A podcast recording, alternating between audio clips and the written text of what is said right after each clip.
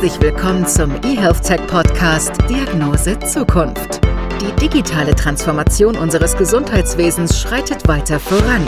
Smart Hospitals, personalisierte Medikamente auf Knopfdruck oder Gesundheits-Apps per E-Rezept.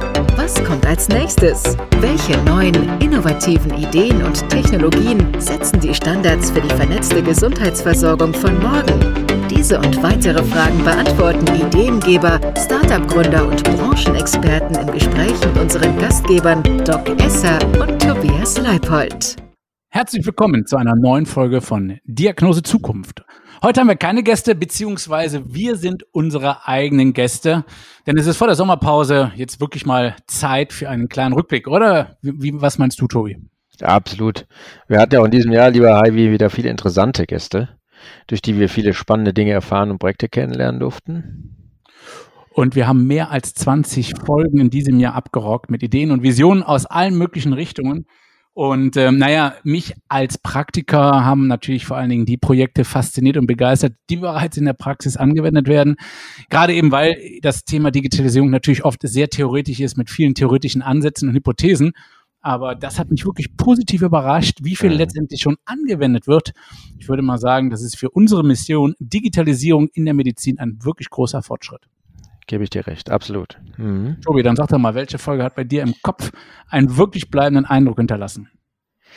Ich glaube, es war nicht die eine Folge, äh, lieber Doc, sondern was ich äh, toll fand, wir hatten einen bunten Rahmen aus allen Bereichen, ja. Wir hatten was für Pflege, wir hatten Politik dabei, wir hatten regulatorische Sicht dabei, wir hatten Dinge aus der Praxis KI mit Pfizer dabei. Ähm, ich glaube, da, das war eigentlich der bunte Mix, der uns da gelungen ist und dass wir aus jedem Bereich mal äh, tatsächlich einmal so reinschauen konnten. Oder wie siehst du das, Doc? Hast du einen besonderen Gast oder ein besonderes Thema, was dich äh, besonders fasziniert hat? Ähm, also ich gebe dir zunächst recht. Äh, ich fand es tatsächlich auch für mich mal wieder über meinen eigenen Tellerrand herausschauend, ähm, was diese Themen, die du gerade genannt hast, angeht. Da waren natürlich auch irgendwelche Themen dabei, wo ich gesagt habe, oh Gott, wie soll man sich denn jetzt darüber eine halbe Stunde unterhalten?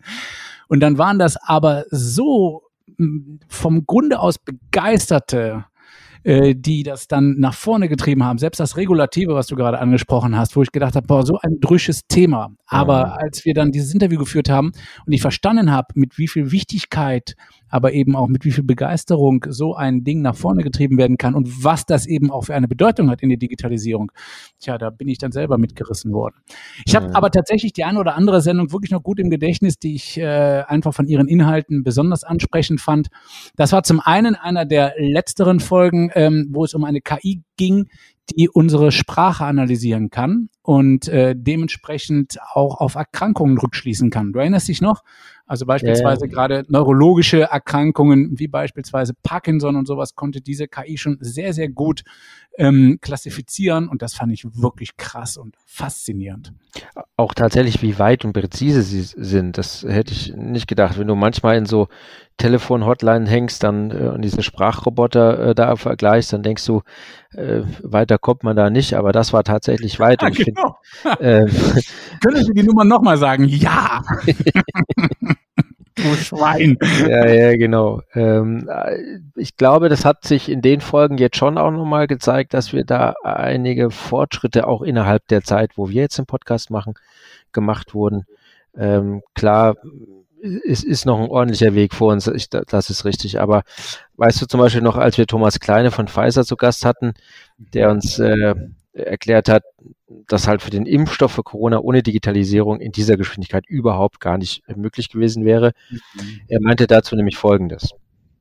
Ja, ich glaube, wir brauchen ähm, neben einheitlichen Qualitätsstandards auch eine, eine Infrastruktur, eine Governance. Ich glaube, das ist extrem wichtig, die den Austausch von Daten zu wissenschaftlichen Zwecken sowie die Vernetzung überhaupt erst ermöglicht. Und ich glaube, da hapert es immer noch zu sehr, muss man ehrlicherweise sagen.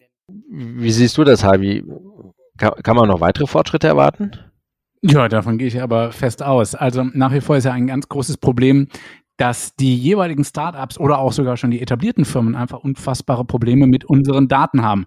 Mhm. Wir haben eben ein, eine hohe Datensicherheit, äh, was ich ja auf der einen Seite ganz gut finde.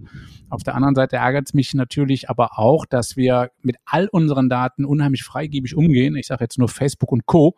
Mhm. Ähm, aber wenn es dann eben auch wirklich um wichtige Daten geht, die vielleicht auch mal Leben retten können oder die unser Gesundheitssystem verbessern könnten, tja, da sind wir sehr zurückhaltend und pochen mhm. dann immer auf unsere Grundrechte äh, und dann geht es den Firmen ja so, selbst die kleineren Startups, dass die sich ja dann irgendwelche Gesundheitsdaten aus anderen Ländern kaufen müssen, ne? was zum einen natürlich ja. ins Geld geht, aber zum anderen ja auch nicht immer übertragbar ist. Also das die ist asiatischen äh, äh, Gesundheitsdaten, mit Verlaub möchte ich mal sagen, ähneln vielleicht nicht so sehr denen, die wir hier in Deutschland eigentlich erheben könnten. Oder was meinst du? Ne, das, das stimmt. Das waren, fand ich auch, äh, ja, fast schon erschütternde Ansätze. Ähm, ich krieg's auch immer wieder mit in den ganzen Startups, die, die ich auch begleiten darf oder auch äh, beraten darf, ähm, das sofort immer geht, ja, und dann haben wir Daten und damit können wir dann und so weiter und so fort. Und da fand ich zum Beispiel, was Silvia, Silvia Thun gesagt hat, ähm, die da sehr stark dran arbeitet an der, an der Verknüpfung der Daten, an dem gleichen Mining. Ich erinnere mich, dass wir vor vielen Jahren auch dazu mal ein Forschungsprojekt machen durften und gesehen haben, wie schwer das ist, die Daten zusammenzubringen. Also in einem System heißt Blutdruck, in anderem Diastole, im anderen äh, äh, RR und so weiter und so fort. Ähm, das fand ich äh, nochmal toll, dass diese Initiativen aufgegriffen wurden und dann tatsächlich eben auch helfen können, so wie es Pfizer gezeigt hat, KI und Daten äh, richtig gut einzusetzen. Und wenn ich es richtig verstanden habe, geht schon auch einfach in die Richtung, ähm, dass man es mehr und mehr bringt Richtung Real-Life-Daten, also aus dem wahren Leben. Mhm. Das würde natürlich schon sehr, sehr, sehr helfen. Und ähm, ich, ich glaube, das ist eben der, der ganz eine große Bereich, wo wir weiterkommen können. Aber ähm, erinnerst du dich, Halvi, noch an, an den lieben Duschan, ähm, der uns berichtet hat mit der modernsten Notaufnahme in, in Thüringen, der ja da so für brannte. Ja, da war ich ein bisschen ja. traurig, als ich dann an meine gedacht habe. ja, unfassbar. Ja, ich meine, ihr macht ja mit eurer Firma in Digitalisierung, in den Notaufnahmen Verbesserung. Und man muss ja sagen, was er uns da erzählt hat, das fand ich auch ganz, ganz geil. Also auch da sieht man einfach, wie sehr du damit auch einfach an Zeit gewinnen kannst als Pflegekraft oder eben auch als dort handelnder Arzt, um dich dann um das wirklich Wichtige zu kümmern und das ist nämlich der Patient. Ne? Also ich glaube auch an dir sind die langen Wartezeiten in den Ambulanzen nicht vorbeigegangen und die sind ja nicht in irgendeiner Art und Weise mh, hm, klinikspezifisch, sondern die sind einfach überall. Ne? Überall, ja. wo Akutversorgung eben ist. Ne? Absolut. Und mhm. wir, wir haben, glaube ich, auch gesehen, also, man, du bist ja selber in der, in der Klinik und, und weißt das, wie kompliziert man da manchmal vorgeht und fast schon ein bisschen wie leidungsgewöhnt man ist am Ende des Tages. Aber ähm, äh, man kann mit so äh, tatsächlich einfachen Dingen dann oft auch äh, richtig, richtig viel bewegen. Wir hatten das mit dem RFID beispielsweise in der Prozessverbesserung ja eigentlich ein ganz einfacher Trick. Aber dass man da so viel rausholt, war mir zum Beispiel auch nicht klar. Ja. Oder äh, Tobias Müllmann war da mit der Datenplattform. Ich, also das fand ich auch nochmal toll. Ich, Betten berechnen und so weiter, oder? Wie siehst du mhm. das? Ist das ein Problem bei euch noch oder ist das äh, eigentlich? Das ist überall, glaube ich, ein gängiges Problem. Zeigt aber auch mal wieder, wie einfach man theoretisch dieses Problem lösen könnte. Ne? Also mhm. gerade auch bei Krankenhäusern, die diese ganzen Herzkatheter machen. Also letztendlich eine hohe Patientenfluktuation haben. Die kommen rein mit einem Herzinfarkt, äh, werden letztendlich einem Herzkatheter unterzogen. Da wird interveniert oder eben auch nicht. Wenn sie Glück gehabt haben, bleiben zwei Tage und fahren wieder. Da hast du natürlich einfach eine hohe Durchgangsrate und nicht immer Überblick, wo, wann welches Bett noch frei ist. Und da geht unheimlich viel an Kapazitäten drauf. Da werden neue Jobs geschaffen, wie Patientenmanager oder Bettenmanager. Und tatsächlich kommt dann einer daher und sagt, hör mal, ich habe ein Programm. ja, das kann jeder irgendwie von seiner Pflegekanzel aus bedienen. Der gibt einfach ein, wo ist noch ein Bett für die und die Fachrichtung und dann wird das im ganzen Haus angezeigt. Sensationell. Ja, und zack, guckst du drauf und hast den, hast den Überblick. Ich glaube, das ist eben auch etwas, ähm, wo wir sicherlich noch mal gemeinsam schauen können, wie wir da noch finden. Um diese Prozesse nach vorne zu tragen. Ja, ähm, oh, ja, Entschuldigung, dass ich ja ins Wort falle, ne? aber auch da hatten wir ja auch noch so nette Typen, ich komme nicht mehr auf den Namen, der aber auch einfach gesagt hat, wie kommst du eigentlich, Heidi, mit deinen ganzen Schnittstellen klar? ja, wo ich dann einfach nur mal für mich durchgerechnet habe, wenn ich einen Befund erhebe an einem Patienten, muss ich teilweise diesen Befund sechsmal in sechs verschiedene Masken auf meinen Rechner eingeben. So, und das funktioniert überhaupt machen. nicht. Kann, ja, man, kann man machen. du, ich trinke aber auch gerne ein bis drei Tassen Kaffee.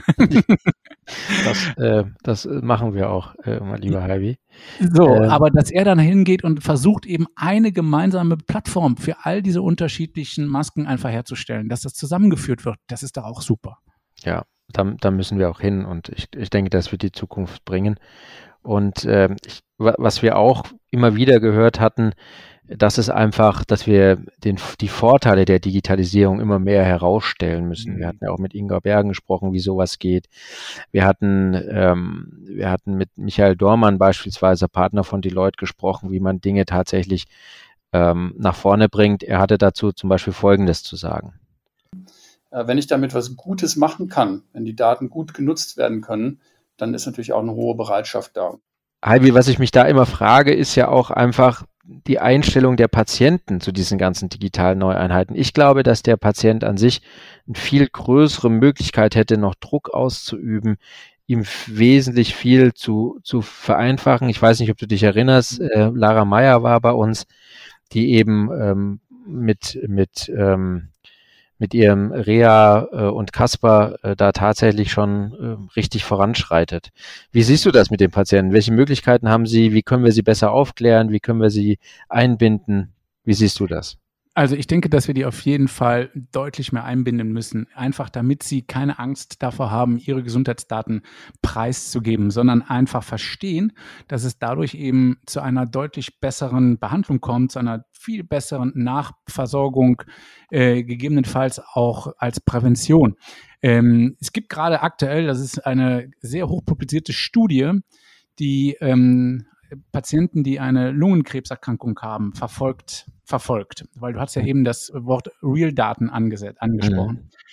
Auf der einen Seite haben die Patienten, die kriegen ganz normal ihre Standardtherapien. Und auf der anderen Seite gibt es Patienten, die sind aber letztendlich über einen, ja, nennen wir es jetzt einfach, Telemonitor mit dem behandelnden Arzt ständig in Verbindung. Und der kann wirklich jeden Tag Real Data abgreifen und sehen, wann die Patienten sich anfangen zu verschlechtern. Mhm. So, und jetzt kannst du dir vorstellen, man hat da die Überlebenszeit gemessen, bei wem die besser war. Die war signifikant besser bei denen, die letztendlich in einem direkten äh, Kommunikationsweg mit ihrem behandelnden Arzt standen und der dann auch wiederum direkt über digitale Möglichkeiten dann diese Patienten verbessert und therapiert und aufgefangen hat. Das heißt also, wir können hier tatsächlich Lebenszeit schenken. Und das finde ich äh, ist auf jeden Fall ein Argument, das musst du den Patienten äh, nicht nur in Deutschland, sondern auf der ganzen Welt einfach so lange erklären, bis sie es verstanden haben, dass die Digitalisierung für sie nur von Vorteil ist. Ne? Ja, das, das passt ganz hervorragend zu dem, was, was Lara gesagt hat. Ähm, hören wir es uns nochmal ganz kurz an. Das heißt, die sind alle zwischen 40 und 67 ungefähr und der Peak ist, meine ich, bei 50 circa. Da sind wir auch schon bei Patienten, die digital affin sind. Wir haben auch gemerkt, das Alter setzt keine Grenze. Wir haben durchaus Patienten am älteren, am älteren Ende, die mit Caspar super umgehen können. Also ich habe zu keinem Zeitpunkt ähm, Bedenken mitbekommen. Und es deckt sich auch mit dem, was ich in anderen Studien gelesen habe oder ähnlichem. Also die, ähm, die Patienten, die mit Casper arbeiten, haben mit dem Datenschutz eigentlich keine Probleme. Da gab es auch beim Feedback ehrlich nie, nie Nachfragen oder ähnliches. Also zumindest nicht, dass ich es mitbekommen hätte. Halvi, das ist dann doch schon etwas, was in die breite Masse geht. Zwar immer noch der Angst vor dem Datenschutz und diesen Dingen, ähm, glaube ich, das ist auch immer jedes Mal auf, aufgepoppt, aber irgendwie fand ich, gab es immer mehr Antworten jetzt auf den Datenschutz. Ähm, wir hatten ja sogar eine ganze Folge dazu mit ähm, Hannes äh, Kern zum, zum, zum rechtlichen Bereich. Mhm. So ein bisschen habe ich schon das Gefühl, dass sich so diese vage Datenschutz oder Anwendbarkeit ähm, allmählich äh, einpendelt. Oder wie siehst du es? Nee, ich glaube halt, was uns äh, die Lara Meyer ähm, ja auch klar und deutlich gezeigt hat, ist, sobald Patienten selber betroffen sind, und dann merken, ich profitiere davon, dann ändert sich ja auch ihre Haltung. So, das heißt, äh, zum einen, man muss eben diese Möglichkeiten der Digitalisierung, da wo es natürlich dann auch Sinn macht, bei den zu behandelnden Patienten etablieren. Und äh, dadurch wird sich, glaube ich, dann schon sehr, sehr viel tun. Aber jetzt möchte ich natürlich nicht, dass das erst eintritt, wenn jemand krank wird, sondern, wie wir es eben schon gesagt haben, es muss einfach vorher Aufklärungsarbeit auf sehr niedrigem Niveau, ganz niederschwellig geleistet werden. Und das liegt eben an uns Ärzten, aber ganz ehrlich, das liegt eben auch an der Politik. Und da hatten wir ja beispielsweise den Dennis Geister zu, äh, äh, zu Gast, mhm. der ja äh, Referent ist für den Bundesverband Gesundheits-IT äh, und uns auch gezeigt hat, dass die genau da an dieser Stellschraube ja auch versuchen zu drehen. Ja, das heißt, dass sie sagen, ja, auf der einen Seite der Datenschutz ist wichtig für den Einzelnen, auf der anderen Seite muss der tatsächlich so hoch aufgehangen werden. Aber auch da war ja so seine Grundtendenz, mh, hm, es wird besser und du kannst Datenschutz definitiv auch mit einer breiten Datennutzung vereinbaren. Hm. Ja, sehe ich auch so. Und ich, ich glaube aber ganz fest daran, äh, lieber Heidi, dass es, es, gibt ja jetzt auch die ersten Gesundheitsdatennutzungsgesetze und wie das so schön und so weiter alles heißt. Auch äh, auf dem europäischen Ebene hat er ja auch sehr eindrucksvoll darüber berichtet. Ähm, am Ende ist es so, dass es einfach demjenigen, der es anwendet, totaler Nutzen vorhanden sein muss. Also wenn du drei Tassen Kaffee mehr trinken kannst mit dem Patienten, ja, und ihm dann richtig helfen kannst und vielleicht auch mal eine Hand auflegen kannst oder Nora Blum hat uns ja berichtet von der online-psychiatrischen Begleitung, wenn man so lange auf den Facharzt warten muss. Ähm, ich glaube, ähm, dann dann hat, hat man auch einen direkten Nutzen dran. Es hilft mir und ich denke, dass dann sowas auch einfach viel mehr Akzeptanz hat, als wenn das in Anführungszeichen nur eine plumpe Anwendung ist. Absolut. Ja, absolut. Oder? Also ja, klar. Also das ist ganz, ganz wichtig. Ähm, ich glaube auch, dass wir vielleicht über mh, hm, so relativ simple Sachen in der Digitalisierung, wie beispielsweise Terminvergabe im Netz, ja, mhm. äh, Mhm. Da hatten wir ja das äh, kleine Startup, die einfach in einer Region m, hm, Fachärzte gesammelt haben, die dann wiederum äh, im Netz freie Slots, äh, Slots freigegeben haben, wenn beispielsweise ein Patient nicht gekommen ist oder wenn unerwarteterweise vielleicht sich doch etwas mehr Zeit ergeben hat. Und dadurch konnten eben Patienten deutlich schneller an ihren Termin äh, gelangen. Das sind zum Beispiel für mich so Dinge, ich glaube, das fruchtet bei der Bevölkerung. Auch genauso wie mh, hm, dermatologische Diagnostik, mhm. ja, digital. Das heißt, du musst nicht mehr, äh, wenn du auf dem Land bist und du hast eine Hautveränderung, äh, 50 Kilometer weiterfahren zum Dermatologen, sondern du kannst sie fotografieren, lädst sie in der App hoch, die wird dann bewertet, entweder händig durch einen Dermatologen oder eben auch schon durch eine KI. Und du bekommst dann sehr schnell dein Ergebnis. Es muss nur dann los, wenn es tatsächlich behandlungswürdig ist. Ich glaube, das sind die Dinge, die dann auch jemand versteht, der sonst der Digitalisierung eher kritisch gegenübersteht und er bemerkt dann, okay, das hat ja für mich eigentlich nur Vorteile. Ne? Hm. Ja, also ich glaube, da können wir auch nochmal ordentlich äh, drücken und auch mit den ganzen guten Beispielen, die wir haben, ja, definitiv. Also ich bin ja auch, ich weiß nicht, Tobi, ich, ich war ich war zeitweise war ich echt geflecht, weil ich gedacht habe, okay, da, das waren ja jetzt nicht nur ähm, etablierte CEOs, ja, irgendwie, weiß ich nicht, 40, 45, 50 Jahre alt, die seit Ewigkeiten einen Job machen, sondern äh, da waren ja tatsächlich unfassbar junge Gründer dabei, ja. Äh, die parallel im Studium schon ihre Leidenschaft äh, dafür gefunden haben und dann äh, losgelegt haben. Also ich weiß nicht, ob du dich noch an diese kleine Firma erinnerst, die mit der NASA zusammenarbeitet ja, und Experimente im All macht. Ich habe, während wir die Sendung aufgenommen haben, habe ich gegoogelt und habe gehofft, dass der, der, Chef mindestens 60 ist. Und dann war, wie ich weiß nicht gar nicht mehr, wie der hieß, der junge Kerl, ich glaube, der war 28 Jahre alt. Ja, mit 28 konnte ich gerade aufrecht stehen. Also das sind so Dinge, die fand ich wirklich richtig, richtig toll und das zeigt einfach auch, wie viel Power dahinter ist. Ne? Ja, aber ich glaube, das ist sogar jetzt auch in der Länge, wie wir beide das jetzt zusammen machen, mhm. ganz schön, dass wir einfach tatsächlich auch Entwicklungen sehen und ich habe äh, begleitet die immer noch ein bisschen und habe da ein Auge drauf, wie das weitergeht und die sind da immer noch mit dem gleichen Elan unterwegs. Mhm. Und ähm, so Entwicklungen haben wir, glaube ich, auch äh, gesehen. Wir hatten jetzt mehrfach auch von der Gematik Gäste, die ja durchaus eine sehr wichtige Rolle spielen in der Digitalisierung im Gesundheits Gesundheitswesen, insbesondere halt auch in der Durchsetzung von, von bundesweiten Projekten. Ähm, mit dem äh, Florian Hartke, den wir da hatten, Thema E-Rezept Ja. und ähm, wie, wie, wie das einfach immer, immer mehr vorangeht. Ich fand es aber auch sehr interessant, die Lessons learned daraus. Wo sind Schwierigkeiten? Wo können wir Dinge in Zukunft besser machen? Worauf muss man achten? Denn natürlich, das müssen wir schon auch lernen. Ähm, und äh, wir sehen es ja daran, jetzt nimmt das E-Rezept richtig Fahrt auf, das ist schön. Aber das sind natürlich auch einfach echt richtige Prozesse, oder? Ja, absolut. Aber ich brauchen eben doch einige Zeit, bis sich Dinge etabliert haben. Ich glaube, dass das äh, sich so lange gezogen hat mit dem E-Rezept, äh, hat eben verschiedene Gründe, die jetzt nicht nur bei der Entwicklung oder in der Politik liegen, sondern letztendlich auch bei uns als Anwender, äh, bei uns Ärzten als Anwender. Ähm, wenn ich mir überlege, mit wie viel Kritik dieses E-Rezept letztendlich übernommen worden ist und ich eigentlich immer nur sage, ey, das ist doch super gut. Ja, du kannst Papier, Papier Mhm. sparen, ey, du kannst das vom Rechner aus alles total entspannt steuern. Äh, der Apotheker kann es auslesen. Es gibt die Möglichkeit, wenn unbedingt noch sein muss, das Ding auch auszudrucken. Also das ist ja jetzt nichts, äh, was vorbei ist. Also letztendlich hast du eine alte Struktur, die du äh, gepimpt hast. Und diese neuen Möglichkeiten, die muss man natürlich dann irgendwie den leider manchmal sehr verbohrten Mhm. Ärztinnen und Ärzten dann doch nochmal nahebringen, damit die sich darauf einlassen. Aber Hammer, ist dir eigentlich klar, dass wir beide schon mehr als 50 Folgen aufgenommen haben und es ist insgesamt 100 Folgen der Diagnose Zukunft gibt? Wahnsinn. Also, was ist denn jetzt hier dein Fazit bei dem Ausmaß, den der Podcast hier erreicht hat? Also ich, ich weiß nicht, wie du äh, das, äh, wie, wie du das Ausmaß sozusagen des Podcasts beurteilst, aber es ist, ähm, es ist so großartig, diese unterschiedlichen Initiativen kennenzulernen, ähm, die unterschiedlichen Eindrücke, die unterschiedlichen Lessons learned kennenzulernen. Also ich habe richtig Lust, da auch äh, weiterzumachen und ähm, noch viele kennenzulernen, aber es macht, es, es macht mir auch richtig Freude, da jetzt äh, ja wieder neue Sachen kennenzulernen oder selber auch vielleicht zu gründen, denn du siehst ja, was du tatsächlich damit äh, gewinnen kannst und die Rückmeldungen, die wir erhalten, ähm, dafür eben äh, auch nochmal außerordentlich herzlichen Dank, auch die, die Hinweise, ähm, freuen wir uns sehr drüber. Also zumindest geht's mir so. Wie geht's dir? Sehe ich ganz genauso.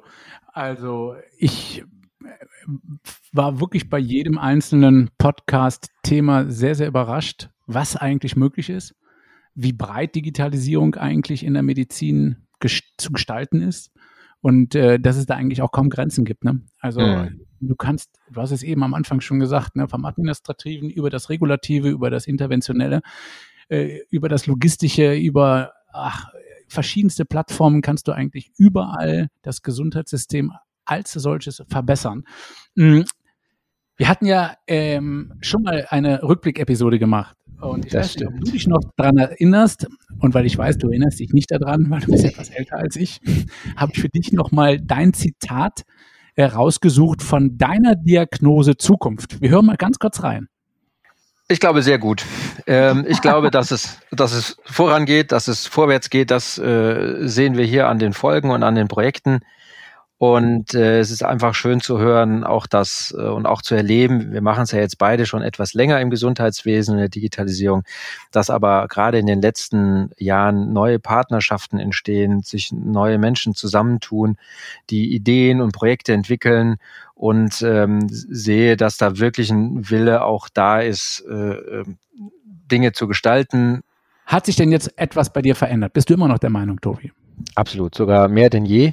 Ich glaube, dass die ganz großen Steine in der Medizin, die Jahrhunderte ganz traditionell dort fest verankert lagen, allmählich sich beginnen zu, zu bewegen. Es knirscht ganz leicht, ja, ähm, aber immer mehr. Und ich glaube, dass da tatsächlich, äh, wenn wir alle gemeinsam jetzt Dinge voranbringen, aus Patientensicht, aus Ärztinnen, Ärztinnen-Sicht, aus Pflegesicht, aus Apotheken und so weiter und so fort, wir wirklich tatsächlich ähm, Gutes erreichen können, ähm, um die Behandlung sicherer, effektiver äh, zu machen. Und ähm, ich glaube, dass der Podcast hier, und da freue ich mich sehr drüber, einfach nochmal auch einen Beitrag dazu leisten darf, äh, zu zeigen, was da wirklich auch alles geht.